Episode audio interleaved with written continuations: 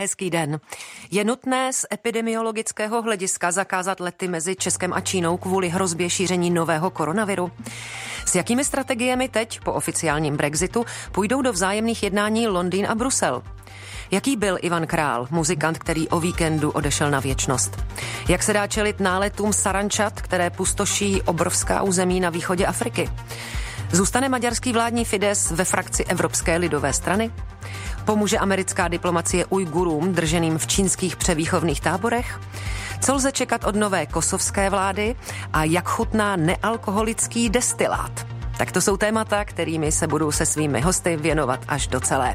Přeji vám příjemný poslech. Den podle Lucie Popálenské.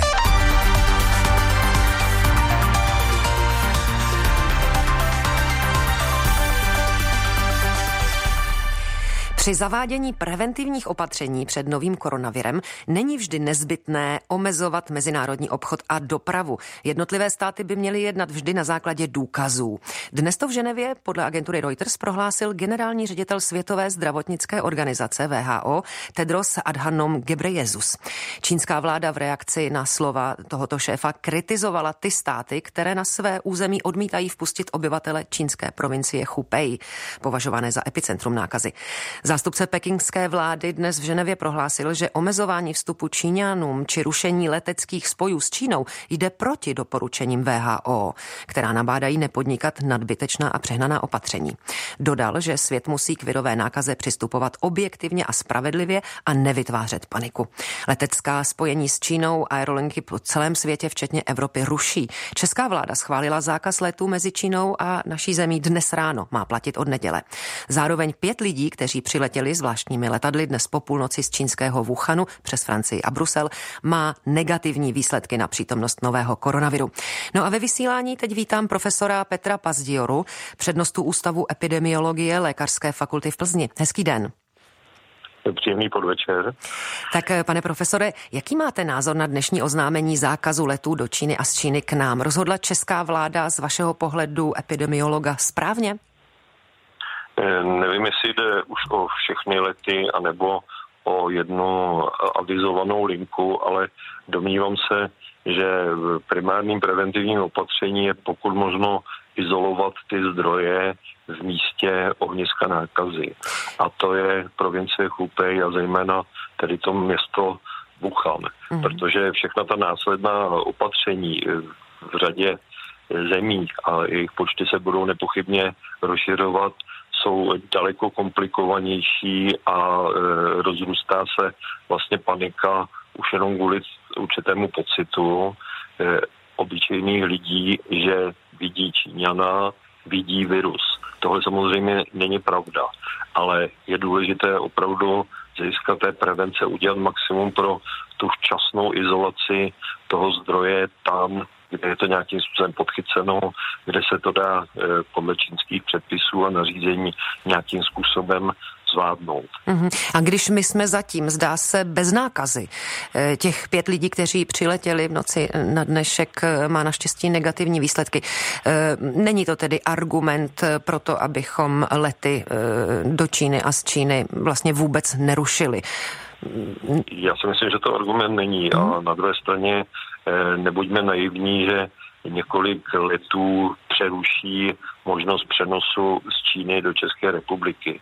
Ty cesty, eh, ať už Čínanů, anebo dalších lidí cestujících po Ázii, jsou různé. Je tady celá řada mezinárodních eh, letišť v celé Asii a je možné se dostal vlastně do České republiky e, různými lety, které třeba končí ve Vídni, končí mm-hmm. ve mhm. Frankfurtu, Düsseldorfu a odsud třeba lidé cestují mm-hmm. svými osobními auty, případně autobusy. Mm. Takže jak... nebuďme mm-hmm. naivní, že přetnutím letecké dopravy eh, omezíme riziko zanecení té infekce z Číny. Rozumím vám, ale eh, jak si vysvětlujete slova pana Gebre Jezuse? Chtěl možná vyhovět Číně politicky?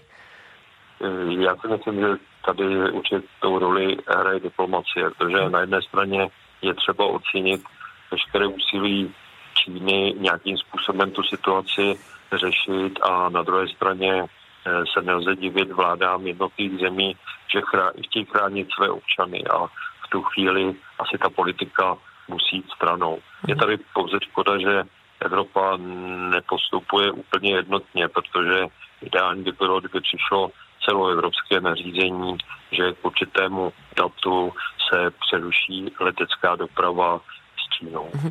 Eh, víme teď už, nebo víte vy, epidemiologové, eh, dnes už o něco více než třeba před několika dny o tom, jakou sílu eh, šířit se, nebo tedy jakou nakažlivost ten nový koronavirus má ve srovnání se srovnatelnými nákazami?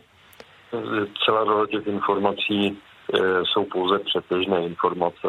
Zatím se zdá, že ta infekciozita, to znamená schopnost nakazit někoho dalšího volnictví nákazy, je velmi podobná třeba viru chřipky, kdy jeden člověk může nakazit dva až tři eh, další. A my jsme eh, třeba v loňském předloňském roce tady řešili výskyt spalniček a tady třeba ten index je 12 až 18 osob, takže ta infekciozita spalniček se zdá v porovnání tady s touto infekcí několikanásobně mm-hmm. vyšší. Mhm. Na druhé straně je tady celá řada neznámých věcí a to je otázka vylučování toho viru u bezpříznakových osob a také u lidí, kteří onemocní a už koncem inkubační doby ten virus vylučují. Jo, je, je, pane eh, Pazioro, nějaký mýtus, eh, který se s nákazou novým koronavirem pojí a vy byste ho třeba rád vyvrátil, eh, aby zbyt, nenastávala zbytečná mý, panika mýty, u nás? Hm? Já bych mýty nerad vyvracel, protože tím se de facto potvrzují, utvrzují posluchačích, takže bych spíš chtěl jenom opakovat ta důležitá upozornění z hlediska třeba používání ústenek. Ústenka má význam pro člověka, který kašle, má nějaké příznaky rýmu a podobně a tím může do určité míry chránit to okolí. Na druhé straně je užívání ochranných masek, eh, respirátorů s, určitým, eh, s určitou úrovní filtrace je důležité zejména pro zdravotníky, aby se nenakazili už od těch mm-hmm. infikovaných osob. Rozumím vám. Děkuji. Tolik profesor Petr Pazdiora, přednosta Ústavu epidemiologie Lékařské fakulty v Plzni. Díky za váš čas a naslyšenou. Naslyšenou. Stále posloucháte Český rozhlas Plus. Velká Británie s úderem páteční půlnoci opustila Evropskou unii. Premiér Boris Johnson při té příležitosti prohlásil, že to není konec, ale začátek. Jisté rozhodně je, že formálním dovršením Brexitu nekončí složitá vyjednávání mezi Unii a Spojeným královstvím. Během následujících 11 měsíců je zapotřebí vyjednat smlouvy, které určí podobu vzájemných obchodních vztahů. A už dnešní úvodní prohlášení zástupců obou stran předznamenala, že to mohou být jednání mnohem dramatičtější a náročnější než ta, která jsme sledovali dosud. Hlavní unijní vyjednavač Michel Barnier prohlásil, že Brusel bude usilovat o dohodu, která, rovné, která přinese rovné podmínky pro konkurenci na obou stranách kanálu. Boris Johnson naopak prohlásil, že jeho Británie se v žádném případě nezaváže k dodržování unijních pravidel ohledně hospodářské soutěže, ekologie, sociálního zabezpečení či subvencí. A pokud na tom bude Unie trvat, sáhne jeho vláda raději k zavedení cel. A ve spojení už jsme s komentátorem a odborníkem na Evropskou unii Ondřejem Houskou z hospodářských novin. Ondřej, vítej. Dobrý den. Z dnešních vystoupení Michela Barniera a Borise Johnsona se zdá, že mnoho společných cílů obě ty strany nemají. Tak je to tak, anebo je to jenom nějaké zdání umocněné rozdílnou rétorikou? To je otázka. Pokud by jak státy Evropské unie, tak Británie trvaly na tom, co zaznělo dnes, tak je evidentní, že se prostě nedomluví a od 1. ledna příštího roku vlastně nastane to, co jsme dlouho nazývali tvrdý nebo divoký Brexit, to znamená, že v obchodních vztazích budou clá, budou kvóty, studenti nebudou moci jezdit do Británie na pobyt v rámci programu Erasmus a naopak britští studenti do států Evropské unie bude ohrožena bezpečnostní, protiteroristická spolupráce a tak dál a tak dál. To by byly důsledky toho, kdyby dohoda nebyla. Hmm. A byl ten sebevědomý projev Borisa Johnsona, myslíš, víc vzkazem právě unijním vyjednavačům na čele s Michelem Barnierem, nebo byl spíš určen domácímu, řekněme, britskému pro brexitovému publiku? To bych spíš za B, protože Boris Johnson sice eh, řekl, že v žádném případě Británie nebude dodržovat některá klíčová pravidla, která jsou ale nezbytná podle Unie, aby byl možný bezcelní obchod, ale zároveň řekl, že to v žádném případě neznamená, že by Británie snížila svoje dosavadní standardy třeba ochrany zaměstnanců, bezpečnosti výrobků, státní podpory firmám, a naopak, že v řadě oblastí tyhle standardy může dokonce ještě zpřísnit. Čili on vlastně řekl, že fakticky chce udělat, to, co po něm žádá Unie, jenom není ochoten to dát černé na bílé na papír a podepsat se pod to. Jenomže to těžko Samozřejmě, kdo jsem já, abych předvídal, co udělají země Evropské hmm. unie, ale asi těžko to můžou přijmout, protože před nějakým zhruba měsícem a půl Johnson říkal pravý opak a tvrdil, jak po Brexitu z britského státního rozpočtu se těší na to, jak bude masivně dotovat firmy, které jsou v problémech z peněz daňových hmm. poplatníků, čili říkal pravý opak. Takže uvidíme, kterému Borisi Johnsonovi nakonec budeme moci věřit. Čili v tuto chvíli se nedá uh, ani nějak odhadnout, nakolik je vlastně reálné, že by vše nakonec skončilo zavedením těch celních kontrol na britsko-unijní hranici? E, celní kontroly budou zavedeny tak jako tak. I kdyby se Evropská unie a Británie dohodly ve všem, tak je jasné, že nějaká forma celních kontrol a regulatorních kontrol bude. To je kvůli tomu, že Británie se rozhodla odejít nejen z Evropské unie, ale i z jednotného evropského trhu a celní unie. To znamená, že ze zákona v přístavech a na letištích pak budou muset být kontroly třeba původu výrobků nebo to, toho, jestli splňují bezpečnostní standardy. A to, o co se teď bude vyjednávat, je, jestli k těmto kontrolám ještě navíc budou muset uh, přibít, uh, bude muset přibít placení cel, případně dodržování nějakých kvót. To znamená, firmy se musí připravit na to, že obchod s Británií nebude tak volný jako dosud a teď jde o to, jak moc nevolný bude. Hmm. Vysvětluje Ondřej Houska, komentátor hospodářských novin. Ondro, děkujeme moc eh, za tvůj čas a naslyšenou. Mě naslyšenou.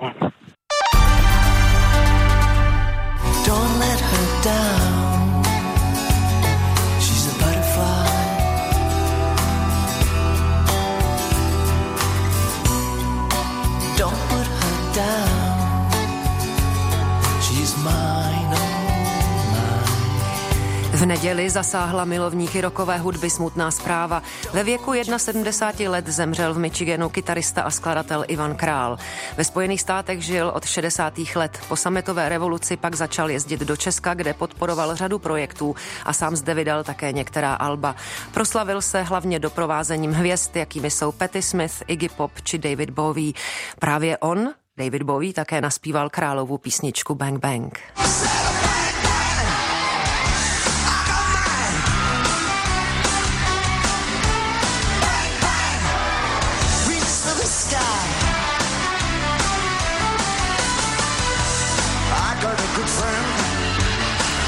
Tolik David Bowie.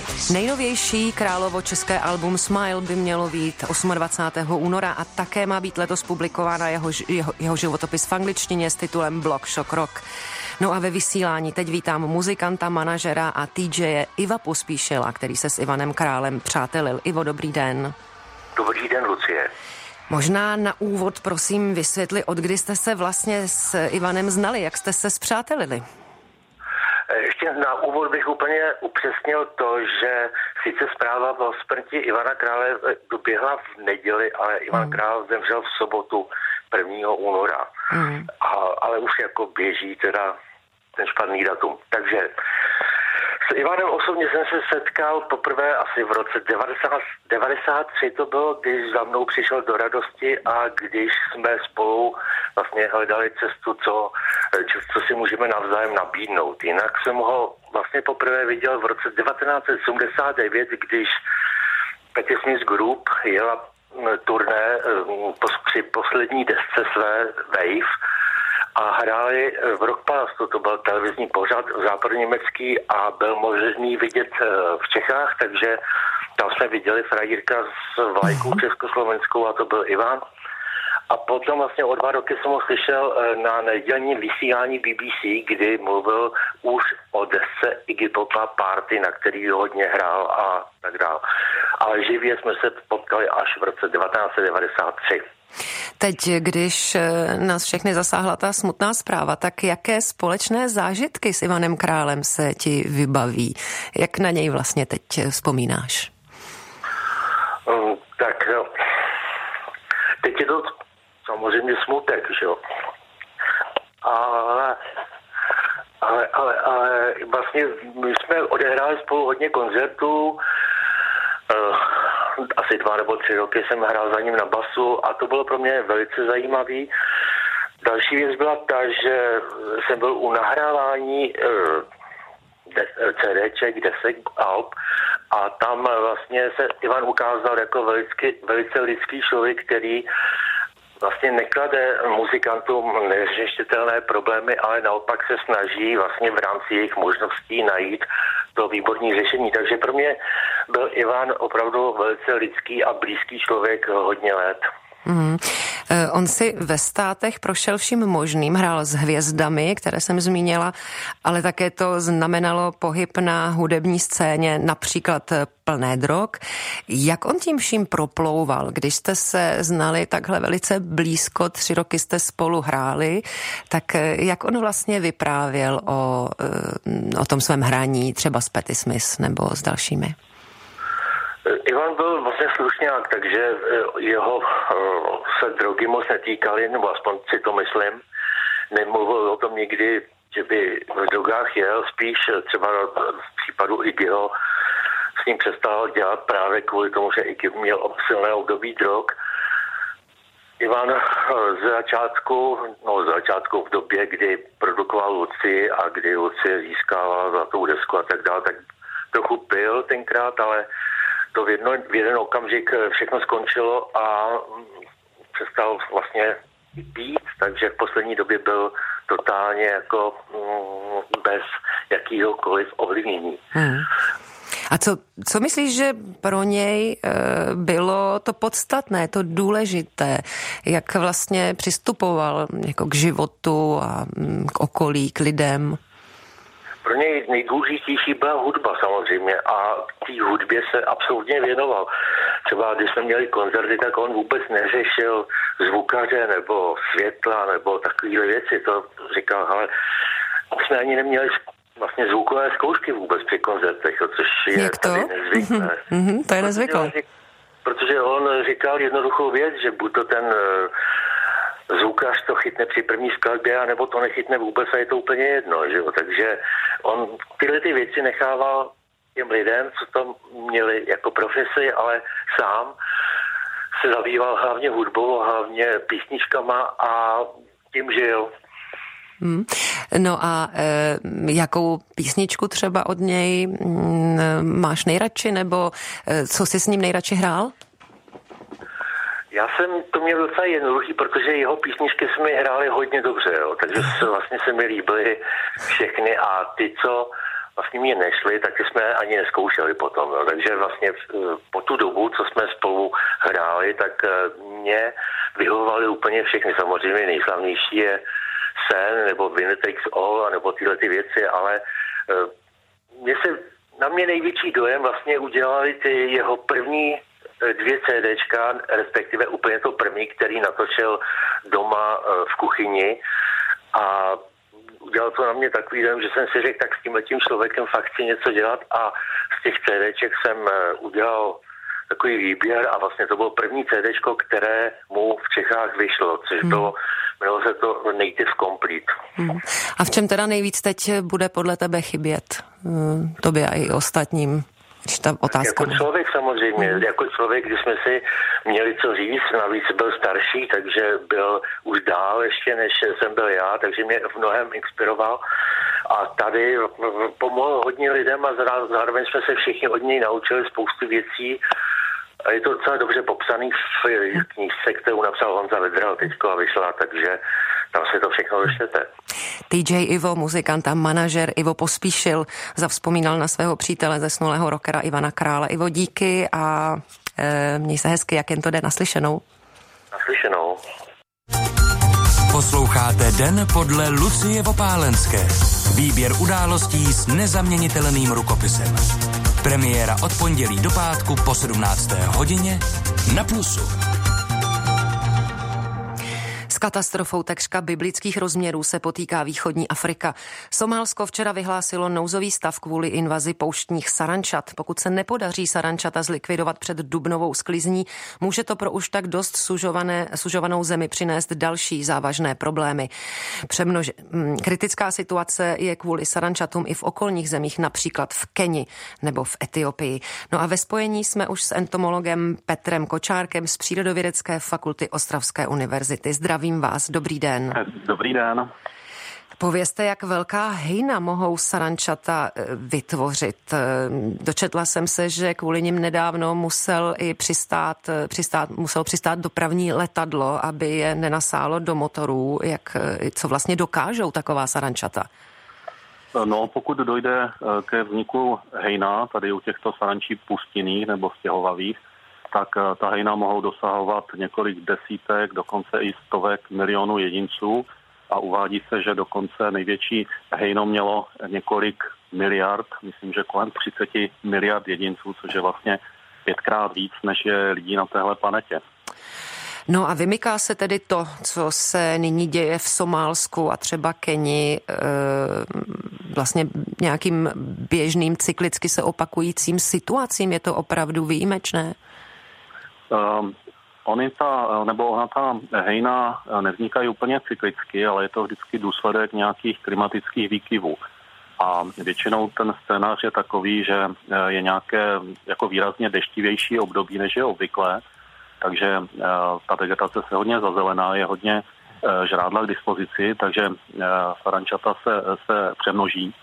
No a potom, když deště ustanou, tak jich je hodně, tak se združují Eh, do nejvlhčích oblastí. No a eh, to je vlastně ta, eh, ta fáze, ten impuls, protože vzniknou ničivá hejna, protože u těch sarančí to funguje tak, že že když je jich hodně pohromadě, tak vylučují určitou látku, která vede k jejich změně, přeměně tělesné stavby, Eh, utváření jedinců přizpůsobených na migrace a potom vznikne hejno, které se zvedne a odletí třeba mm-hmm. do mhm. okolního státu. Mm-hmm. No tady, pokud vím, tak eh, vlastně eh, ta, to obrovské množení nastalo následkem dešťů v Jemenu. Aha. Teď to vypadá, že zasaženy mohou být dokonce i státy, jako je třeba Pákistán nebo Indie. Jak velké národohospodářské školy, škody pak mohou ta sarančata napáchat? Sudán nebo Somálsko se vyloženě bojí o úrodu a OSN už vyzvala vlastně před více než před týdnem eh, všechny státy, aby jim pomohly. No, eh, ty škody můžou být opravdu obrovské, nejen eh, co se týče úrody, ale v konečném důsledku to může vést i k dost významným ztrátám na lidských životech, protože ta sarančata jsou schopná zlikvidovat kompletně celou vegetaci. A teď se nebavíme jenom o plodinách pěstovaných, o jako úrodě, která přímo slouží k zemědělské produkci, ale oni likvidují vlastně veškerou zeleň. To znamená, mm-hmm. že dobytek nemá uh, co žrát, uh, vlastně celý, celý ten ekosystém se, se hroutí a umírají i živočichové, kteří vlastně slouží taky jako potrava. Takže a zrovna se jedná o země, které jsou velmi chudé už sami o sobě. Mm. Takže ty, ty důsledky jsou opravdu dramatické a boj, efektivní boj tady s těmi přemnoženými sarančemi je extrémně drahý takže ty země na to fakticky nemají. Prý je jediná možnost e, práškovat nějak e, ta sarančata z letadel. Hmm. To je tedy to, k čemu teď musí ty země přistoupit, aby vůbec obyvatelstvo mělo co jíst? No, je to tak. Ony existují určité, řekněme, šetrnější alternativy, že se používají některé látky, které eh, blokují eh, svlékání toho hmyzu nebo, nebo sterilizují samičky, ale při takhle obrovském přemnožení je vlastně jediná možnost eh, použít chemické látky, pesticidy, insekticidy, které vedou k přímé likvidaci těch sarančí. Ale bohužel samozřejmě tím trpí i celé ty ekosystémy, protože zahynou samozřejmě další druhy hmyzu. Mm-hmm. Ještě na závěr poprosím o stručnou odpověď. Zmínil jste klimatické změny. Teď se hodně o důsledcích klimatické změny diskutuje. Na počátku 17. století zasáhla invaze sarančat i jižní Evropu. Úrodu ta sarančata pustošila i na území Českého království, čili mohou do budoucna ano. sarančata představovat hrozbu i pro nás, pro Českou republiku? Um, ten druh, který se teď přemnožuje v Africe, eh, je teplomilný a eh, v podstatě v Evropě není schopen přežít zimu. Eh, to, co pustošilo tady ty naše středoevropské kraje, byl jiný druh, saranče stěhovavá, locusta migratoria, která migrovala konkrétně do střední Evropy z oblastí, jako je delta Dunaje nebo mokřady Neziderského jezera. Bylo to ve 14. století, bylo to pak ještě také v 17. století. Mm-hmm. Ty katastrofy nebyly tak dramatické samozřejmě, ale lokálně samozřejmě došlo k likvidaci úrody. No a abych se vrátil k dnešnímu stavu, eh, v současné době na území Evropy k žádnému přemnožování nedochází, protože tyhle ty mhm. mokřady velké byly dávno eh, vysušeny, zmeliorovány, zúrodněny No a e, samozřejmě Evropa disponuje docela dobrým e, monitorovacím systémem, kdyby náhodou k něčemu takovému došlo, tak e, zavčas může zakročit. Mm. Tolik entomolog Petr, Petr Kočárek z Přírodovědecké fakulty Ostravské univerzity. Díky moc za informace a mějte se hezky naslyšenou. Děkuji, naslyšenou. Stále máte naladěn Český rozhlas Plus. Maďarský premiér Viktor Orbán nedávno prohlásil, že jeho strana Fides byla jen pár centimetrů od toho, aby sama ukončila členství ve frakci Evropské lidové strany. Členové nejsilnější skupiny v Evropském parlamentu přitom sami nemají jasno, zda Orbánovu stranu ze svých řad nevyloučit. Právě dnes se o tom mělo jednat. Evropští lidovci už loni Fidesu pozastavili členství kvůli porušování principů demokracie. Většina z nich také podpořila usnesení kritizující Maďarsko a Polsko za to, že se u nich zhoršila situace s dodržováním unijních hodnot. To Viktor Orbán označil za zradu. A u telefonu je spolupracovník Českého rozhlasu v Maďarsku Gregor Martin Papuček. Dobrý den. Srdečně pozdravujem a já. Dobrý. Hmm. Pán Papuček, má Viktor Orbán zájem, aby jeho Fides zůstal eh, členem evropských lidovců? No keď chceme byť seriózni, moja krátka a pravdivá odpoveď znie takto, že áno, e, má záujem, pretože tam sú príbuzné strany a tam má určujúci hlas Nemecko, povedzme osobne Angela Merkelová. Obširnejšia odpoveď je však potrebná, pretože tie zmetky, dovolím si povedať, provokácie okolo toho sú len súčasťou vysokej, vysokej politickej éry, ktorú e, Orbán práve rozvíril. Tvrdí totiž, že nie jeho strana Fides sa odkláňa od e, konzervatívnych hodnôt, ale európsky ľudovci, ktorí už takmer sú rovnakí ako lavičiari, nebodaj liberáli, napríklad v otázke migrácie. To teda nie, hovorí Orbán otvorene, ľudovci sa musia vrátiť na svoju pôvodnú cestu uh-huh. a keď sa tak nestane, nie ľudovci vylúčia Fides, ale Fides sa rozhodne sám uh-huh. o odchode od ľudovcov. Ale vravím, to sú zatiaľ také slovné naťahovačky, podpichovanie, dráždenie. Na lámanie chleba ešte nedošlo. Bude to asi, asi never ending story, jak sa hovorí, nekonečný príbeh. Mm-hmm. Kdo patří v rámci Evropské lidové strany k zastáncům a kdo k odpůrcům Fidesu? Jak je tam ta situace? Existuje taký tradičný vzorec členské strany v Polsku, Beneluxu, škandinávských krajín sú za vylúčenie Fidesu, kým napríklad Taliani, tam je Berlusconi, Španieli alebo z našich končín Slovinci, akože ex-premiér Janez Janša, sú proti vylúčeniu a v podstate Orbána podporuje aj Vyšehradská skupina, hoci tu ide o strany patriace do iných iných rodín. Nemecká CDU, CSU váha najviac. E, oni sú v polohe, e, aby som to tak povedal, že aj svrbí, aj bolí. Inak veľa asi napovie stretnutie Merkelovej s Orbánom e, o týždeň v Berlíne, čo má byť z hľadiska maďarského premiéra, tak sa to aspoň tu nahovorí, akýsi raport. Mm-hmm. No rozhodnutí o Fidesu se v rámci té Evropské lidové strany teď odkládá. Mm-hmm. Ovšem Orbán se má setkat s předsedou Evropské rady i předsedkyní Evropské komise. Souvisejí tyto věci? Může Orbán se špičkami Unie vyjednat nějaké zmírnění postoje vůči Maďarsku? No tieto udalosti súvisia niekde v diálke bezprostredne ani nie. No Orbán sa prišiel do Bruselu určite aj vysmievať, že hla najvyšší dvaja predstavitelia Európskej únie, Charles Michel a Ursula von der Leyenová sú zvedaví na jeho názor na budúcnosť rozpočtu únie, povedzme, a nevadí, že Európska ľudová strana na svoj bruselský kongres ani nepustí predstaviteľov Fidesu, to bôž Viktora Orbána. O zmiernení postoja únie hovoriť zatiaľ nemožno, hoci konanie e, v zmysle 7. článku sa naťahuje a stále posúva do budúcnosti. E, inak po stranickej línii zostáva zachovaný štatút Fidesu s pozastaveným členstvom ľudovcov ešte pár mesiacov. Najnovšie idú správy z Bruselu, že možno ešte aj rok. Mm-hmm. No, e, už nějaký čas této straně nadbíhají také zástupci národovec, národoveckých stran. E, Orbán se má v Itálii teď setkat se Silviem Berlusconim Aha. a Matem Salvínem. E, kam vlastně tu stranu, eh, on sám, myslím, Viktor Orbán torpe, torpéduje, kam vlastně ta strana míří? No, že miery to je silný výraz, podľa mňa, ako som už hovoril, to sú len také hry, ale áno, koketuje, myslím, že to je taký výstižný výraz, koketuje. E, Berlusconi predsa je v Európskej ľudovej strane, ale tu je Salvini, ten povedzme tak, že hrozivejší prípad.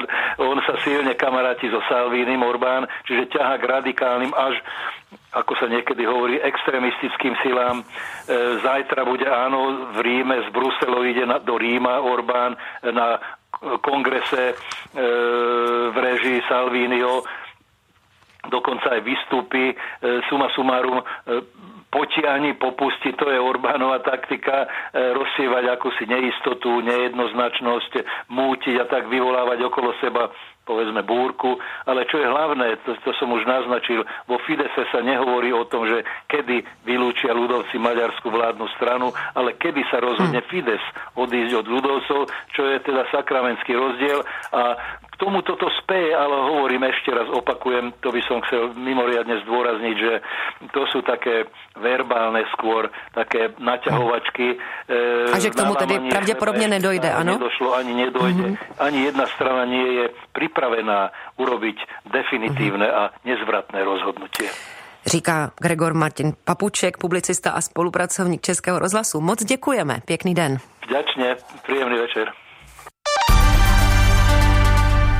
Posloucháte Český rozhlas Plus. Americký ministr zahraničí Mike Pompeo je dnes v Uzbekistánu a na programu má jednání o bezpečnosti s ministry zahraničí pěti středoazijských zemí. Včera Pompeo v kazašském metropoli Nursultan vyzval Kazachstán, aby se připojil k tlaku na Čínu kvůli jejímu přístupu k Ujgurům, k muslimské menšině žijící převážně v západočínské provincii Xinjiang. Pro Kazachstán, který má blízké vztahy s Čínou, je to pochopitelně citlivé téma. Pompeo Pompeo také vyzval všechny země, aby se připojili ke Spojeným státům. Čína zadržuje nejméně milion etnických Ujgurů a i Kazachů v uzavřených táborech. Pompeo vyzval všechny země, aby se připojili eh, k USA ve snaze tento útlak okamžitě ukončit. Cituji, žádáme o poskytnutí bezpečného útočiště či azylu těm, kteří chtějí z Číny uprchnout, pravil kromě jiného. No a ve spojení už jsme se synologem a ujguristou Ondřejem Klimešem z Orientálního ústavu Akademie věd. Ondřej, zdravím vás, dobrý den. Dobrý den. Jak moc jsou Kazachstán a další středoazijské státy závislé na Číně?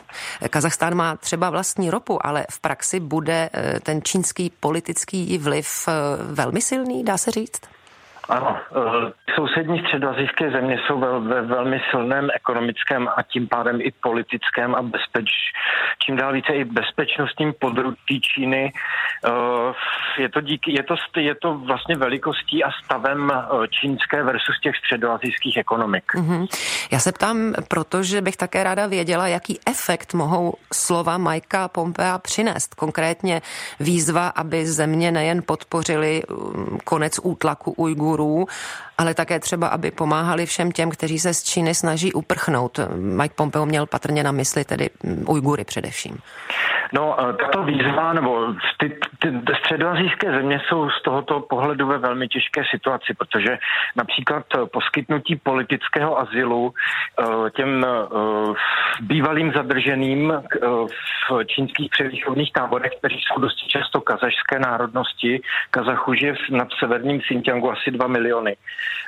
A některým z nich se podařilo přesídlit do Kazachstánu. Bylo jim povoleno kazašskými úřady se usídlit v Kazachstánu, ale například udělení politického azylu takovýmto jedincům, kterých by mohlo být daleko více, kdyby Kazachstán chtěl, by znamenalo vlastně otevřeně, otevřené vyjádření, že v Číně existuje politický problém a nic takového Kazachstán ani žádná jiná středoazijská vláda samozřejmě nemůže mm.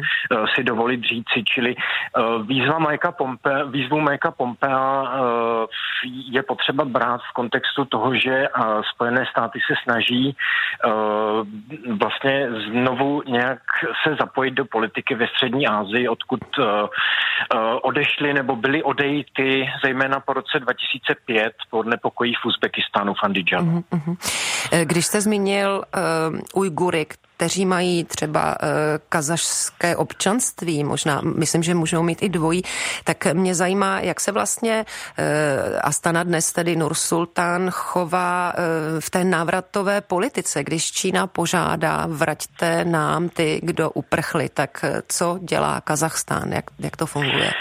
No, Kazachstán po vzniku nezávislého státu na začátku 90. let měl jaksi koherentní relativně politiku, jak se zmiňovala, návratovou politiku, čili osídlova, usídlování etnických Kazachů, kteří žijí v okolních nebo v jiných státech, kterých bylo relativně hodně v okolních státech, nebo v Turecku třeba, nebo v Afghánistánu, tak jim poskytoval občanství a nějakou i pomoc, ale tato politika vlastně slábne v posledních letech pomoc těmto navrátilcům nebo o, olar, o oralmanům, jak se, řek, jak se kazašsky nazývají, je, je poměrně slabá a je to konkrétně ve vztahu k těm eh, Kazachům, kteří se vracejí z Číny nebo kterým, kteří mají nějaké, nějaký, eh, nebo se pravidelně pohybují třeba mezi Xinjiangem a, a Kazachstánem. Eh, ta vyjednávání, nebo ta, Kazašská, kazašské orgány vedou vyjednávání s Čínou, ale vedou tato jednání za zavřenými dveřmi a zasazují se relativně úspěšně o propouštění Kazachů z těch hmm. politických převýchovných táborů, ale nicméně ta podpora je pořád velmi nízkoprofilová. Na druhou stranu kazachstánské úřady velmi silně potlačují na svém území nějaké, nějakou občanskou aktivitu na obranu práv etnických Kazachů v Xinjiangu hmm. potlačují hmm. i protičínské nálady, které jsou v Kazachstánu jinde v regionu na vzestupu. Hmm.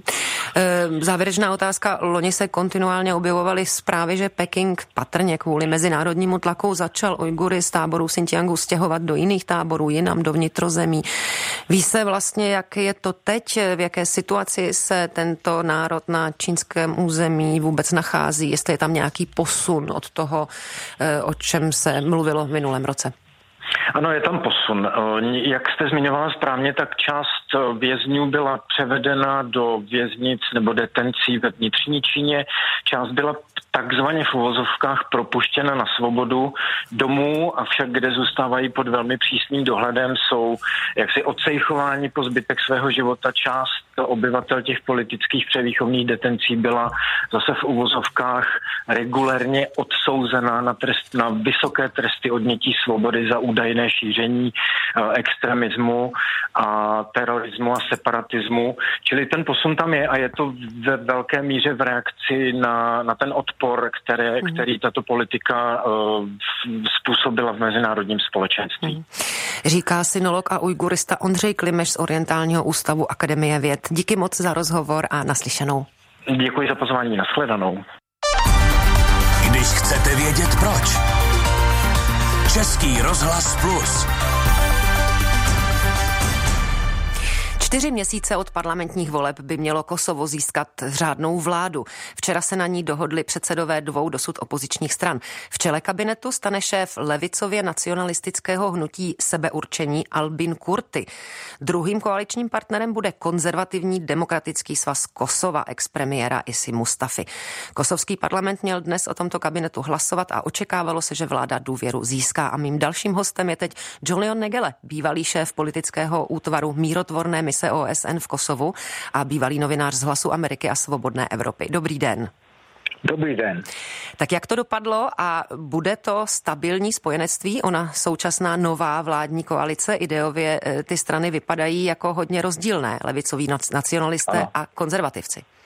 Ano, no, stále jedna je, stále opozice eh, prostě přednese velmi ostré eh, projevy proti Albinu Kurtimu a nicméně očekává se, že do 15-20 minut, možná to bude ještě trvat, ale že ještě v průběhu večera že dojde k hlasování hmm. a že, že prostě vláda bude schválena. Hmm. Sice, sice je to menšinová vláda, pokud se týče pouze dvě, eh, dvou stranám um, eh, LDK a, a Bedmendal se sebe, strana hnutí za sebe určení.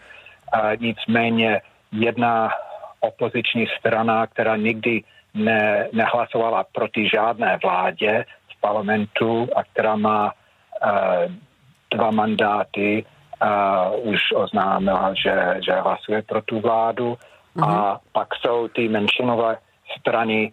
Uh, Kosovský parlament má 120 uh, eh, mandátů a z těch 20 patří uh, menšinám, uh, národ, národním menšinám 10 uh, Srbům a 10 uh, mm-hmm. Bosňákům, eh, Romům, Turkům a tak dále. No, čeká se tedy, že spíše nakonec eh, ta vláda bude schválena, ale eh, Giulione Albin Kurti ještě před loňskými volbami sliboval radikální proměnu země. Ano. Samozřejmě ta, tato nová vláda to je vlastně velká změna oproti té bývalé vládě vzešlé ještě ano. z bojů z války v Jugoslávii v 90. letech. Co mě zajímá, mm, co lze čekat od toho tohoto kabinetu no. Eh, ve věci Dobře. právě změn, jestli se třeba ano. vypořádá s korupcí a s chudobou, které trápí Kosovo. Ano, ano. E, ty dvě strany e, rozhodně e, nejsou, no e, za prvé LDK, teda Demokratická liga Kosova, která je nejstarší strana politická v Kosovu, přes 30 let stará, a která byla zakládaná podle vzoru uh, ligy nebo svazu komunistů Jugoslávie a je to uh, taková levocentristická, ale má prostě nějaké marxistické koření.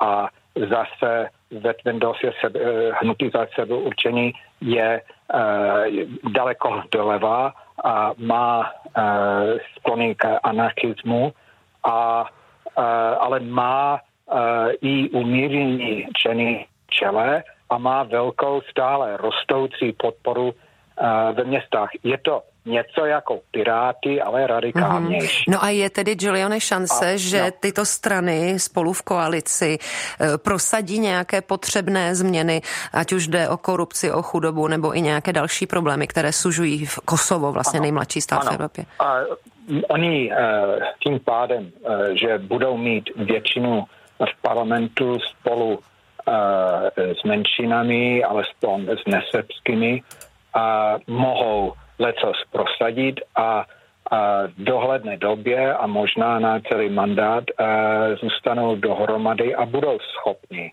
lecos změnit. A Albin Kurti dnes odpoledne už oznámil, a, že chce nechat schválit zákony o o válečných zločinech, mm-hmm. a, a, a, a zločin, o zločinech a, proti a, proti lidům, mm-hmm. humanitní zločiny takzvané. A, že stále jsou pachatelé volně pohybující na Balkáně, kteří zejména podle něj v Srbsku, kteří spáchali koncem 90. let podle něj, podle něj genocida, genocidu v Kosovu a že je třeba konečně prostě s tím něco dělat. Rozumím. A teď eh, asi poslední otázka, eh, protože nemáme mnoho času. Eh, Kosovo pořád vlastně hledá model soužití se Srbskem. Co lze tedy v tomto směru čekat právě od této nové vlády? Jak by se mohl vyvíjet vztah Prištiny se Srbskem? No, tak e, samozřejmě e, je třeba minimálně dva partnery na, na tancování a to záleží jak na Prištinu, tak na Srbsko. A doposud prostě ani jedna strana se nechovala a, správně a, a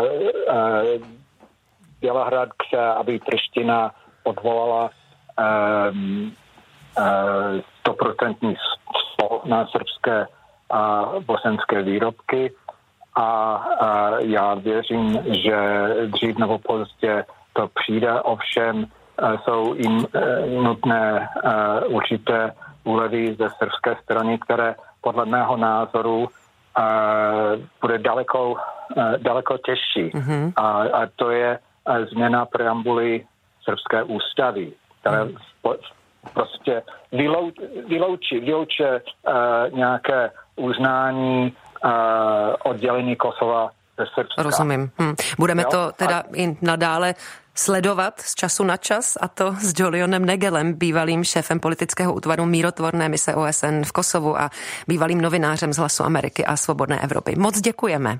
Naslyšenou. Naslyšenou.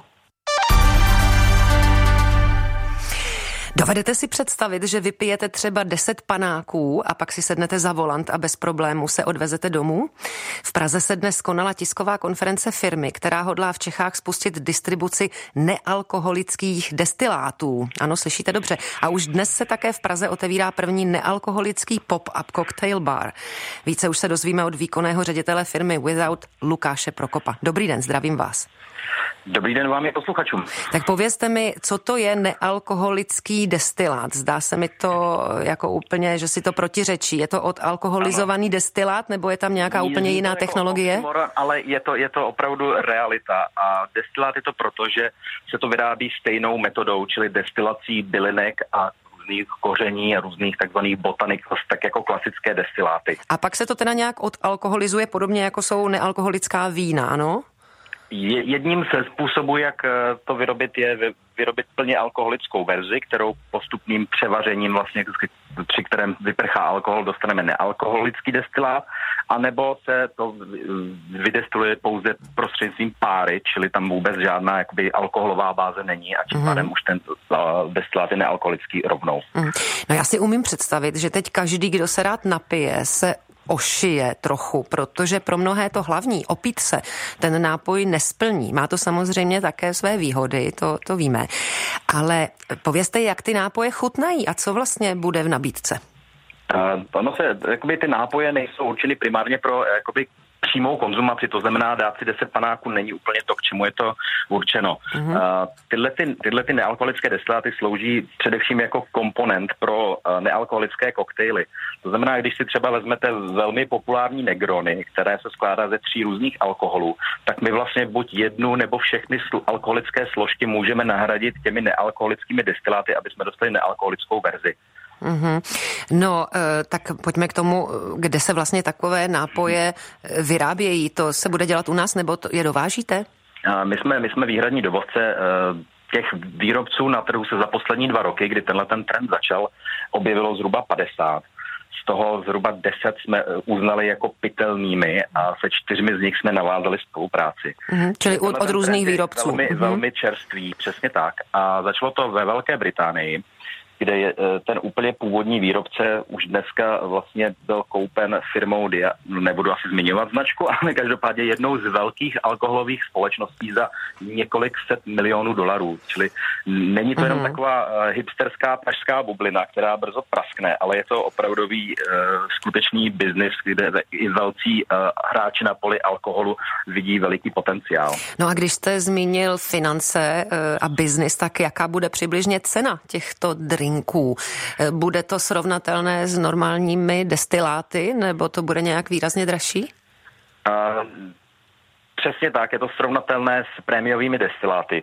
Vzhledem k tomu, že se jedná o řemeslnou výrobu, většina těch výrobců, nebo respektive všichni ti výrobci jsou vlastně malí malé destilérky, malé, malé eh, startupové firmy, tak eh, tam jsou vysoké počáteční investice a ten destilační proces je často ještě složitější, než když se destiluje klasický alkohol. Čili budou spíš dražší, budou spíš dražší. Ne, nebudou, nebudou hmm. dražší, ale budou na stejné úrovni. Hmm. Není to jakoby kompromis na ceně, není to jako, že když si dám nealkoholický destilát, tak ušetřím, protože je to nealkoholické, ale bude to na stejné úrovni. Ty hmm. ceny se pohybují od zhruba 590 až po 790 korun eh, v retailu. Hmm. Za lahev. Hmm. Tak tolik eh, Lukáš Prokop, výkonný ředitel firmy Without, která přichází s distribucí nealkoholických destilátů na český trh. Děkuji vám a naslyšenou. Uvidíme, jaký bude zájem. Mějte se hezky. Také děkuji a zvu všechny k návštěvě našeho prvního pop-up koktejl baru Karlíně. Naslyšenou. Naslyšenou. No a z dnešního pořadu Den podle Lucie Vopálenské už je to vše. Já se s vámi loučím a přeji příjemný poslech dalších pořadů Českého rozhlasu Plus.